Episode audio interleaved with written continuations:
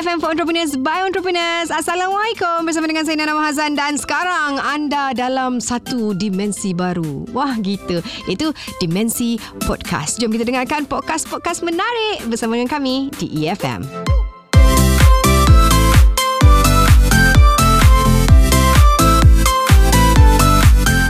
Kita tahu semua orang suka aiskrim. Tak kisahlah yang muda, yang tua, yang kecil, yang dewasa, yang remaja kan? Sebab aiskrim ni sedap kerana kemanisannya, sejuk, ada perasa yang membuatkan kita rasa asyik nak makan je kan? Dan kanak-kanak, remaja, dewasa, warga emas pun memang sukakan aiskrim ni. Sebab itulah bisnes aiskrim tetap akan menguntungkan. Jika tahu bagaimana pengiraan kos untuk memulakan perniagaan dan juga kadar keuntungan. Masyarakat Malaysia ni dan peminat aiskrim telah pun disajikan dengan pelbagai perisa dan jenama aiskrim yang popular bertaraf antarabangsa seperti um, Baskin Robbins. Kita ada Haagen Dazs, kita ada Walls, kita ada McDonald juga punya aiskrim juga dan macam-macam lagi. Tapi kat Malaysia ni juga sebenarnya terkenal dengan produk aiskrim tempatan seperti aiskrim tradisi kita, aiskrim Malaysia, aiskrim potong, aiskrim goyang, aiskrim dangdut. Wah, goyang dangdut dan banyak lagi lah aiskrimnya. Jadi, sebaiknya dengan kemajuan dan juga kecanggihan teknologi ini, usahawan aiskrim tempatan mendapat kesempatan untuk mempromosikan jenama dan juga produk aiskrim tempatan ke peringkat yang lebih luas. Tolong makeover! Saya nak ucapkan selamat datang kepada Puan Salina binti Selan uh, dari Aiskrim Malaysia Bangi. Apa khabar Puan? Khabar baik. Alhamdulillah cantik serba kuning seperti aiskrim jagung. ah gitu. Okey Puan Selina mungkin boleh kongsikan secara ringkas pengalaman awal uh, menghasilkan produk aiskrim Malaysia Bangi ni. Kenapa pilih nak buat aiskrim? Oh, uh, pertamanya terima kasih EFM kerana jemput saya dalam hmm. rancangan ni. Uh, peta, uh, saya start uh, bisnes aiskrim ni mm-hmm. bermula tahun 2015. Okey. Uh, masa tu saya tengah mengandungkan anak yang ketiga lah. Uh-uh. So saya berhenti sebab ada masalah kesihatan. Uh-uh. Dah bersalingkan dia saya fikir apa bisnes saya nak buat ni. Mm-mm. Bisnes yang saya suka buat. Mm-mm. So saya fikir-fikir saya nak start bisnes aiskrim lah. Mm-hmm. So saya promote bisnes aiskrim tu kepada kawan-kawan mm-hmm. uh, sekerja saya lah yang sebelum mm-hmm. ni. So daripada permintaan yang dapat daripada diorang tu amat menggalakkan lah. Mm-hmm. So saya terus promote aiskrim saya tu ke dalam media sosial lah. Masa mm-hmm. tu saya guna Facebook. Mm-hmm. Uh, so daripada situlah saya start ber- membuat aiskrim Malaysia Bangi lah. Okey, masa bermula tahun 2015 tu, berapa je perisa yang uh, masa tu Puan Selina buat? Masa tu saya start dengan uh, lima perisa je lah masa Aha. tu. Memang yang uh, start daripada perisa yang legend macam itulah. Aha, yang legend itu iaitu macam uh, aiskrim bandung, bandung, aiskrim jagung, mm-hmm. asam boy. Mm-hmm. So daripada start daripada uh, aiskrim yang legend-legend tu, mm-hmm. saya perkenalkan aiskrim yang hipster lah. Mm-hmm. Lepas tu uh, aiskrim coki-coki. Ui, sedapnya. Uh. Ada bawa tak hari ni cakap-cakap kita? Ah, ada.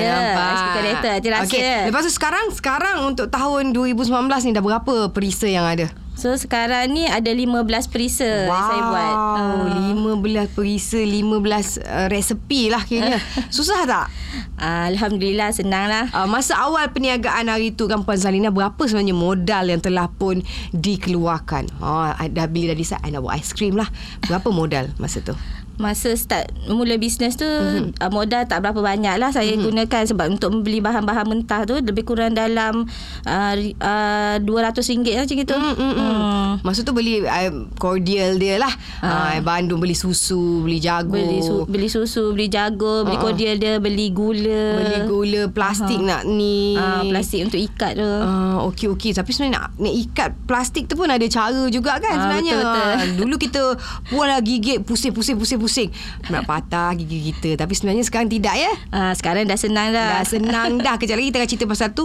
Dan um, bila bermula dengan modal RM200 pendapatan masa itu? Selepas kita dah spend RM200 berapa sebenarnya aiskrim yang boleh kita buat dan juga keuntungan yang kita dapat Masa tu baru start bisnes saya keuntungan lah. Keuntungan mm-hmm. saya dapat lebih kurang dalam uh, RM300 macam tu lah. Mm-hmm. Uh. Uh, tu lepas tolak 200 tu lah. Uh, lepas tu tolak 200 lah keuntungan. Alhamdulillah. lebih. lebih pada separuh uh, keuntungan tersebut kan. Mm-hmm. Dan kalau masa tu kalau sekarang Kalau uh. sekarang ni kalau uh, pendapatan lah untuk hmm. sebulan hmm. lebih kurang dalam 3,500 ke 4,000. Hmm, uh, berbaloi kan jual aiskrim saya rasa berhenti kerja buat aiskrim juga. uh, senang uh, buat-buat makan. Oh, makan. Jadi anak-anak kat rumah pun memang memang suka lah makan aiskrim senang lah dia. Uh, senang dah dia. tak payah beli dah. Uh, ambil curi. Jadi mak kira dia alamak hari ni bajet lari sikit sebab anak makan banyak. tak adalah eh. Sebab dah 3 tahun eh dalam bisnes ni buat aiskrim ni. Uh, okay. Kalau dulu memang semua buatnya di rumah. Sekarang masih lagi di rumah ataupun dah ada bengkel ke ada uh, kedai sendiri ke macam mana? Uh, masih lagi di rumah dah. Masih lagi di rumah. Uh-huh. Uh, uh, orang kata nak lepas ni memang nak buat kat rumah ke? Nak kena ada kios ke? Nak ada kedai ke macam mana? Memang dalam perancangan kalau uh-huh. boleh ada satu tempat pemprosesan yang lebih teratur lah. Contohnya uh-huh. macam sewa kedai ke. So uh-huh. kita boleh proses dekat situ lah. Uh-huh. Uh, uh, tapi tu dalam perancangan lah. Lebih Yelah. kurang dalam mungkin dalam 2 3 tahun lagi insyaallah. Mm-hmm. Dan sekarang ni ada ada ada pekerja ke ataupun memang puan Salina seorang je yang buat semua? Uh, saya seorang je kat uh, rumah. Buat uh. dia lah yang masak dia yang pintal dia lah masak dalam corong semua. Ah uh, saya je seorang buat. Wow, cuba bayangkan eh kalau uh, puan Salina seorang buat seorang uh, berapa agaknya berapa batang aiskrim boleh dapat dalam satu hari? Satu hari sebab kita tengok kapasiti freezer tu juga mm-hmm. berapa lama dia boleh keras. Mm-hmm. So dalam satu hari saya buat dalam 300 batang macam tu. Ui banyak. Uh. Oh, jadi satu hari 300 batang. Uh-huh. Uh, buat bila ada tempahan ataupun memang buat uh, selalu je? Saya akan buat ikut tempahan kalau mm-hmm. kita dapat saya dapat tempahan. Tapi kalau misalnya uh, yang nak order saya ada jugalah buat stok Ah, Tapi tak banyak lah ah, Sebab ah, aiskrim Malaysia bang, Aiskrim Malaysia ni Dia tak boleh Simpan terlalu lama Nanti dia akan hmm. keras So oh. saya jaga kualiti Tekstur okay. aiskrim tu Bukan aiskrim memang nak kena keras ke? Ah, Memang keras Tapi okay. kalau bila dia dah terlalu lama Dalam freezer tu uh-huh. Dia, dia jadi macam batu ha. Oh, Jadi ke, Terlalu keras pun tak sedap lah ah, Tak sedap lah Nanti orang ah. makan pun macam uh, uh, gigi. Uh, gigi gigi gigi yang patah. Jadi waktu yang paling sedap berapa berapa lama agaknya jangka hayat untuk uh, sebatang aiskrim? Saya selalu simpan dalam seminggu, dua minggu macam tu je lah. Hmm, hmm, tak boleh lama lagi lah. Then tak best lah. Bagi saya tak hmm. best lah. Hmm, uh-huh. Tak fresh lah tak sebenarnya. Fresh. Betul lah macam kita makan pun kalau kita simpan lama-lama pun tak sedap rasanya kan. Hmm. Okey dan uh, selepas ini uh, ada cadangan ke ada ada impian ke nak buat selain daripada aiskrim Malaysia nak buat aiskrim-aiskrim lain ke buat ada, Uh, buat masa ni perancangan untuk buat aiskrim selain aiskrim Malaysia ni tak ada mm-hmm. tak ada lagi mm-hmm. sebab saya nak fokuskan Focus. ke dalam aiskrim Malaysia dan mm-hmm. perisa-perisa aiskrim mm-hmm. uh, Malaysia tu lah mm-hmm. sendiri Yes, hmm. jadi sebab sekarang ni kita tengok macam-macam jenis aiskrim ada. Aiskrim uh-huh. potong ada. Aiskrim yang soft aiskrim yang creamy tu kan. Hmm. Macam-macam lah. Bagaimana sebenarnya eh, Puan uh, pasarkan uh, dan juga pengedaran uh, produk aiskrim Malaysia Bang ini? Uh, kata tadi buat dekat Facebook kan? Uh-huh. Uh, mula-mula Facebook. Sekarang masih Facebook ke atau ada cara-cara lain? Masih Facebook. Masa uh-huh. mula-mula saya start Facebook saya sendirilah. Salina uh-huh. Selan.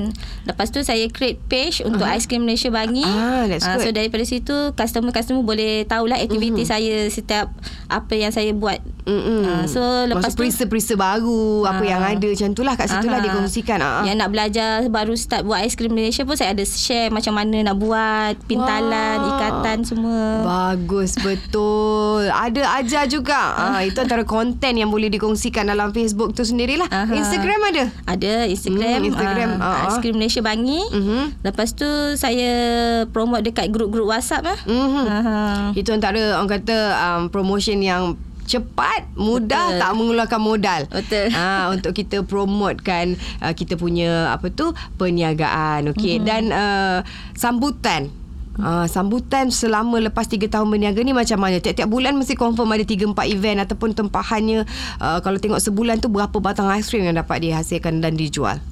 Sebulan uh, Kalau masa mula-mula tu mm-hmm. Sikit lah kita buat Sebab masa tu dalam peringkat pengenalan lagi uh, So uh, kita Upkan promosi Dan sekarang ni Alhamdulillah lah Dapat mm. Kalau dalam bulan-bulan raya mm-hmm. budak-budak buat ada jamuan tu uh-huh. ha bolehlah produce kadang-kadang sampai 5000 batang sebulan gitu. Wah, wow, pintar tangan kita uh, nak yeah. minta aiskrim tu kan. 5000 eh. Mm-hmm. Tu yang paling ba- paling banyak lah pernah buat. Ha, oh. selalu macam gitu, selalu musim raya lah. Uh-huh. Ha, ada jamuan-jamuan, mm-hmm. jamuan sekolah, jamuan office, mm-hmm. ha, tempahan daripada kenduri kahwin semua. Mm-hmm. That mm. is very good kalau sampai 5000 tu mungkin kalau kita boleh hire seorang lagi buat apa? RM15,000 uh. kau. Ha. Jadi mungkinlah um, Puan Selina boleh nampakkan uh, opportunity-nya di situ kan. Kalau uh-huh. kita hire lagi seorang, mungkin Betul. lagi banyak kita boleh hasilkan. Uh-huh. Lebih banyak marketing kita boleh buat. Lebih banyak pendapatan yang akan kita dapat. Yeah. Ha. Okey dan kita akan kembali selepas ini mengenai packaging. Ha, packaging ni saya suka. Selepas ini di EFM for Entrepreneurs by Entrepreneurs. EFM for Entrepreneurs by Entrepreneurs bercerita mengenai usahawan aiskrim bersama dengan Puan Selina daripada Aiskrim Malaysia Bangi. Ha, bila kita cakap pasal aiskrim Malaysia, packagingnya kita tahu mestilah dalam bekas plastik panjang. Betul. Ha, berapa sentimeter pernah kira tak? Ha, dalam tujuh sekarang tujuh lah uh. so saya ada juga buat yang uh, baby ice cream Alah, uh, comel je uh. budak-budak pun senang nak pegang kan ya yeah, kadang-kadang uh. dia panjang tu pun tak habis uh. Uh, yang habis kan mak budak bahagi tu bahagi dua uh. okey maksudnya memang potong bahagi dua uh. oh, tak Memang plastik dia pendek? Plastik um, 14 inci tu Saya uh-huh. potong bahagi dua uh-huh. So yang baby tu Dalam 3 inci 3 inci setengah macam tu lah uh-huh. uh-huh. Tapi bila, macam mana nak Matikan kat bawah dia tu? Oh, saya seal uh, Pakai sealer tu Pakai sealer tu Boleh uh-huh. lah Boleh Okey tak ada masalah Okey packaging kita tahu Memainkan peranan uh, Penting uh, Untuk uh, Sesuatu produk Betul kan? Betul Dan bagaimana sebenarnya Packaging Ice cream Malaysia Bangi tu Ada kelainan Ataupun sama je Macam apa yang Plastik tu datang Macam itu Macam itulah uh, Saya memang kekalkan keunikan aiskrim Malaysia yang memang mm-hmm. kita kenalkan memang kita kenal daripada dululah. Mm-hmm. Aha cuma cari ikatan dia tu. Mm-hmm. Dulu kita pintal just pakai tangan macam gitu je kan. Ikat mati terus. Aha. Aha. So sekarang ni ada konsep apa cara moden. Mm-hmm. So kita guna tali mm-hmm. ataupun uh, besi. So senang kalau mm-hmm. dia orang nak makan budak-budak nak makan ke mm-hmm. uh, just tarik saja. Itu sajalah mm-hmm. kelainan dia lah daripada yang dulu. Ya yeah, kalau dulu kita kena gigit kena pusing ataupun ambil gunting sekarang ni kita tarik je ujung dia dah terbuka. Ah, yeah. Senang. Saya pun dah tengok saya pun agak-agak amazed jugalah dengan teknologi walaupun simple tapi dia uh-huh. sangat-sangat uh, membantu sebenarnya. Uh-huh. Uh, okey dan packaging yang lain macam stiker apa semua memang tak ada lagi. Uh, belum mas- masa ni belum buat lah tapi uh-huh. memang dalam perancangan uh-huh. Uh-huh. Uh, akan datang kan? Akan datang insya-Allah. Uh, tapi kena tampal sebelum dia sejuk lah kot kan. Uh-huh. Tapi takut juga kalau kita tampal stiker tu dia tak terkopik ke tidak? Uh, dia juga. ada jenis-jenis stiker dia ada yang kertas uh, ada yang jenis plastik uh, transparent uh, memang boleh melekat dekat plastik uh, aiskrim tu sebab lah. bila aiskrim tu bila dia dah beku kan dia akan uh, sejuk dia akan macam berair, berair sikit ya. uh, kalau tercabut ataupun kena fikir juga kan uh, hmm. antara uh, stiker mana yang sesuai sebenarnya untuk kita gunakan dan kita uh-huh. nak tahu juga kat mana sebenarnya Puan Salina mendapat ilmu mengenai perniagaan ni ataupun main rainbow je main redah je selepas ini di EFM for Entrepreneurs by Entrepreneurs okay. EFM for Entrepreneurs by Entrepreneurs bercerita mengenai bisnes ataupun usahawan aiskrim bersama dengan Puan Selina daripada Aiskrim Malaysia Bangi. Okey. Okey, kat mana sebenarnya uh, Puan Selina dapat ilmu keusahawanan secara serius ni? Memang pernah belajar ke pernah masuk seminar ke belajar pasal bisnes ataupun agak-agak je okey aku modal gini-gini, aku jual gini-gini, macam mana? Uh, ilmu keusahawanan tu memang hmm. dari sebab saya ju, uh, degree daripada jurusan pengurusan perniagaan. Ah. So daripada tu saya dah, dah ada ilmu sedikit tu, lah. Ah. Hmm. So daripada teori tu saya praktikan kepada hmm. praktikal lah. Hmm. Saya pun ada join group uh, group-group aiskrim hmm. dalam Facebook hmm. dengan WhatsApp. So daripada situ saya belajar daripada macam mana cara nak buat aiskrim Malaysia. Hmm. Bertukar ilmu dengan kawan-kawan. Hmm. Uh, cara nak nak meningkatkan jualan, cara hmm. nak promosi. So dia orang share dekat dalam tu. Hmm. Hmm. Tapi dah dah dah uh, selama 3 tahun ni ada pernah tak masuk mana-mana kursus ke? Ada mentor ke? Ada tak? Ke memang belajar macam tu je lah dengan kawan-kawan dekat grup WhatsApp dengan apa yang telah pun dibelajar di universiti dulu? Uh, belajar daripada kawan-kawan dekat dalam grup tu je lah. Hmm. Saya belum lagi pergi ke kursus-kursus yang hmm. lebih lanjut. Hmm. Uh, kalau mentor tu secara spesifik memang tak ada lah. Hmm. Saya cuma impi, uh, mengilhamkan orang-orang yang berjaya dalam bisnes aiskrim Malaysia. Mm-hmm. Itu saja. Itu. Alright. Dan kita mm-hmm. akan kembali selepas ini Puan Selina nak kongsikan sistem pengurusan yang beliau lakukan. Ha, ini antara masalah lah kalau kata kita nak besarkan kita punya bisnes, kita nak apply loan dan sebagainya. Mm-hmm. Antara yang dia nak tengok, yang penting adalah statement financial statement yang kita ada. Betul. Alright. Okay. Sebelum tu saya nak tanya apa betapa seriusnya bisnes ini kepada Puan Selina? Serius ataupun tidak? Mula-mula memang saya start memang main-main lah mm-hmm. kan. Ha, lepas tu memang ada perancangan memang untuk serius dalam bisnes ni. Mm-hmm. So Memang perancangannya memang ada. Mm-hmm. Mm-hmm. Jadi, apakah benda paling serius yang Puan Selina pernah lakukan dalam bisnes ni? Memikirkan resepi-resepi baru, kan? Memikirkan uh, marketing. Itu adalah benda-benda serius lah Aha. untuk masakan bisnes kita berkembang. Betul tak? Betul. Uh, dan antara benda-benda serius lain yang perlu kita lakukan untuk uh, bisnes kita adalah pengurusan keuangan. Aha. Ada tak Puan Selina lakukan? Uh, Alhamdulillah ada. Ada. Ha, okay. Itu benda serius juga. kan? Sebab bila kita serius dengan bisnes kita kita mesti lakukan benda-benda serius tersebut. Dan antara salah satu penting adalah pengurusan keuangan kita. Macam mana? Mungkin uh, puan boleh kongsikan macam mana agaknya uh, menguruskan keuangan tu? Tulis ke? Masuk bank dan tulis ke? Macam mana? Uh, dalam pengurusan keuangan uh, memang saya record setiap stok yang masuk dan keluar. Uh-huh. uh, memang record lah dalam buku. Uh-huh. uh, Lepas tu saya akan buat kawalan perbelanjaan dan pendapatan. Hmm. Aha, saya guna menggunakan cash basis lah. Hmm. Aha, lepas tu ada kawalan uh, keuntungan. Hmm. So saya akan buat simpanan, gaji, hmm. rolling balik semula modal oh, untuk beli-beli okay. barang. That is very good. Maksudnya Aha. untuk Puan Salina sini ambil gaji. Ambil. Yang lain simpan. ah macam tu. That is very good. Ah kan sebab ada orang tu berniaga dia tak ambil gaji dia. Dia guna semua tu gaji dia. ah, lepas tu bila nak beli modal balik dah tak ada. Duit rolling semua dah jadi gaji. Ah, ah susah pula kan. Jadi, tapi kelebihan kepada Puan Salina ni saya rasa sebab dia ada degree dalam pengurusan perniagaan tu. Ah. Mungkin dia punya basic uh, mengenai perniagaan tu dia dah tahu dah. Hmm. Uh, apa macam uh, ataupun apa cara yang betul untuk kita menguruskan kewangan kita. Hmm. Uh, satu lagi soalan.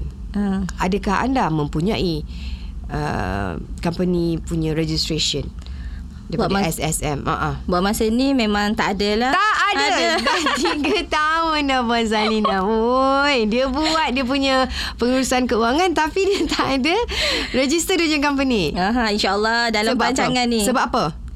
Sebab apa? Hmm. Sebab dia kata start dengan main-main je sudah kan? Betul. Bila tak tahu Eh dah 3 tahun dah eh, sebenarnya bisnes eh, ni kan? Dah 3 tahun dah. Right. Jangan takut Tak ada orang akan datang, tak, tak datang tangkap Jangan risau. Okay, Kalau kata uh, Puan Salina dah serius dalam bisnes ni Harus uh, Mendaftar syarikat. Okay. uh, Bila? Dalam masa terdekat ni dalam masa terdekat sebab satu ada satu office dekat je sini jalan kaki dah boleh sampai. Dan ianya tidak mengambil masa yang sangat lama sebenarnya nak register uh. SSM ni. Nak nak kalau buat dekat Cyberjaya ni tak ada orang. Mm-hmm. serius walaupun orang dengar semua orang pergi Exeter sebab dia salah satu uh, office untuk SSM yang um, kecil. Dia tak buka mm-hmm. setiap hari. I think saya dia buka Selasa Rabu dan Khamis di sini saja. Uh, the main office of course dekat Putrajaya. Dan uh, saya kalau register samanya company semua dekat dekat dekat Cyberjaya nak renew. Sebab tak ramai orang orang. Ha, itu tips ya kepada semua yang uh, berada di kawasan Cyberjaya ke Putrajaya ke Bangi ke uh-huh. boleh datang dekat uh, Cyberjaya punya office dekat dengan uh, Magic. Sebelah Magic je sebenarnya uh, dekat eh? Puchai Center ni. Alright puan, nak tahu yeah. apa agaknya masalah ataupun cabaran sepanjang menjalankan bisnes? Cabaran uh, masa mula-mula memang uh, untuk sebab nak memperkenalkan aiskrim Malaysia mm. tu pada pelanggan-pelanggan uh, itu cabaran yang pertama lah mm. so sekarang ni cabaran utama bahan mentah peningkatan bahan harga. mentah ha, ha. Oh. untuk dapat bahan mentah tu harga dah naik sikit lah daripada mm. dulu ha, ha. Mm. jadi harga aiskrim pun dah naik lah sikit kan yelah berapa agaknya range harga yang yang yang puan jual sekarang ni range harga dalam 50 sen ke RM1.5. Mhm. Mm-hmm. Jadi berapa menu yang 50 sen, berapa menu yang RM1.5, ada berapa-berapa ringgit lagi? RM1.5 tu sebatang. Oh, sebatang je. Sebatang je. Okay. Itu memang uh, durian fresh memang mm. 100% pure daripada buah durian. Tapi maksudnya aiskrim tu uh, seasonal jugalah sebab kita bukan selalu musim durian ke memang simpan siap-siap ke macam mana? Betul limited edition. Bila mm. waktu musim durian mm. memang adalah aiskrim tu. Mm. That's why harga pun boleh uh, memainkan peranan Betul. sebab dia seasonal. Uh-uh. Uh-huh. Kalau yang RM1 tu dalam dua batangnya. Mm. Uh-huh. Itu, itu tu uh, perisa apa tu? Cornetto coklat dengan cornetto vanilla. Ui, sedap uh-huh. betul. kan. Okey dan lain lebih kurang 5 50 sen. Uh-huh. 60 sen 70 sen ada tak ada? 70 sen yang coki-coki. Ah, uh-huh. oh, susahnya. Coklat ke? Kenapa semua sama kan je RM1.5 kan senang. InsyaAllah. Ah, kan. Jadi bila ni ada 60 sen ni ada 70 sen. Jadi ah. kalau kalau kita beli bundle kita kalau kita beli banyak, secara banyak, harganya tetap samalah. Kalau yang untuk menjadi ejen saya akan bagi harga harga yang Mm-hmm. Special lah orang uh, cakap Harga ejen lah Harga ejen lah uh, Okay dan adakah uh, Mempunyai ejen antara Salah satu cabaran Dan juga masalah Kepada bisnes puan Ejen Ejen mm-hmm. Kadang-kadang tak adalah masalah sangat mm-hmm. uh, Cuma dia orang order daripada saya mm-hmm. Memang dia orang order awal So saya ada masa untuk prepare Aiskrim mm-hmm. tu lah mm-hmm. uh-huh. So Ejen Kebanyakannya saya ada dalam kawasan Bandar Baru Bangi, Kajang, mm-hmm. berdekatan macam itu, Putrajaya. Mm-hmm. Ada berapa ejen keseluruhan? Ada berapa? Lima ejen. Lima ejen, uh-huh. okey. Dan antara cabaran lain, masalah lain? Selain daripada harga barang mentah tadi tu? Tu je. Ha. Tak ada masalah. Senang ha, bisnes ni. Tu kita tengok sebenarnya untuk menjalankan bisnes aiskrim ni uh, modalnya mungkin uh, tidak berapa tinggi hmm. dan uh, tak banyak sangat masalah yang perlu kita uh, hadapi. Antaranya sel- selain uh, daripada kita kena memperkenalkan produk kita hmm. dan mungkin persaingan-persaingan uh. yang ada itu sajalah uh-huh. basically. Okey, uh-huh. kalau lah kata diberikan peluang untuk bantuan, apa-apa bantuan lah kan. Uh-huh. Apa agaknya jenis bantuan yang diperlukan untuk menambah baik bisnes aiskrim Malaysia Bang? kalau diberi peluang uh, untuk menambah baikan uh, mm. aiskrim Malaysia saya kalau boleh nak dalam bisnes uh, dalam kaedah pemasaran mm-hmm. untuk pasarkan aiskrim Malaysia mm. supaya semua orang dapat mm-hmm. tahu macam mana kedudukan bisnes saya semua mm-hmm. Sa- Selain tu saya kalau boleh naklah ada tempat satu tempat pemprosesan mm. yang lebih teratur dan sistematik. Contohnya mm. macam sewa kedai macam tu. Mm. Uh-huh. Lagi? Hmm, rasa tu cukup. Tu je kot ya. Ha, dan mungkin bantuan untuk register company. Kau nak ah. bantuan-bantuan kak. Tapi register company tak nak, tak boleh. Okey. Ha. Okey dan uh, apa juga sebenarnya bantuan yang diperlukan oleh Puan Selina untuk membaik uh, pulih bisnes Astro Malaysia Bangi ni akan kita cuba usulkan. Kita akan cari agensi-agensi yang sesuai yang mungkin boleh memberi bantuan. Ha, okay. Dan khususnya bukan kepada Puan Selina sahaja. Mungkin kepada mereka yang sedang mendengar ni mungkin mereka tahu uh, kat mana sebenarnya boleh mereka mendapatkan bantuan-bantuan ini. Saya akan kongsikan sepanjang minggu ini untuk topik yang sama. Harapan untuk Puan Selina sendiri uh, dalam bisnes ni. Harapan saya semoga bisnes saya ni berkembang maju mm-hmm. dan mendapat hati di dalam uh, kepada mendapat hati di pelanggan-pelanggan aiskrim mm-hmm. Malaysia lah. Mm-hmm. Aha. Itu je. Itu. Ah, alright, boleh lah tu. Tu harapan yang sangat mulia. Okey. Dan macam mana agaknya orang ramai kalau nak dapatkan produk aiskrim Malaysia Wangi ni kat mana? Untuk yang mereka untuk mendapatkan tempahan mm. untuk aiskrim Malaysia Bangi ni mm. boleh um, SMS ataupun telefon ataupun WhatsApp saya mm-hmm. dalam talian 0123414809 mm-hmm. ataupun uh, di Facebook mm-hmm. dan Instagram Aiskrim Malaysia Bangi. Senang saja. Uh-huh. Jadi kalau kita ada event apa kita teringat nak makan aiskrim, ingatlah Aiskrim Malaysia Bangi. Jadi selain daripada kawasan Bangi boleh hantar jugalah. Boleh. Cyberjaya, Puchong, Setapak. Boleh. Boleh. Ampang.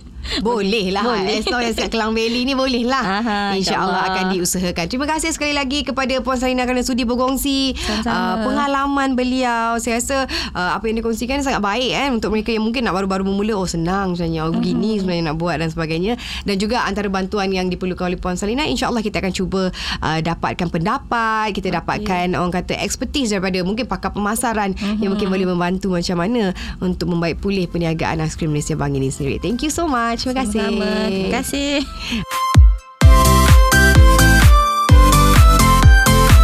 Itu dia antara yang menarik yang dapat kami sajikan untuk podcast kali ini. Pastikan anda terus scroll untuk dengarkan podcast-podcast yang lain. Tentunya menarik hanya di EFM for Entrepreneurs by Entrepreneurs.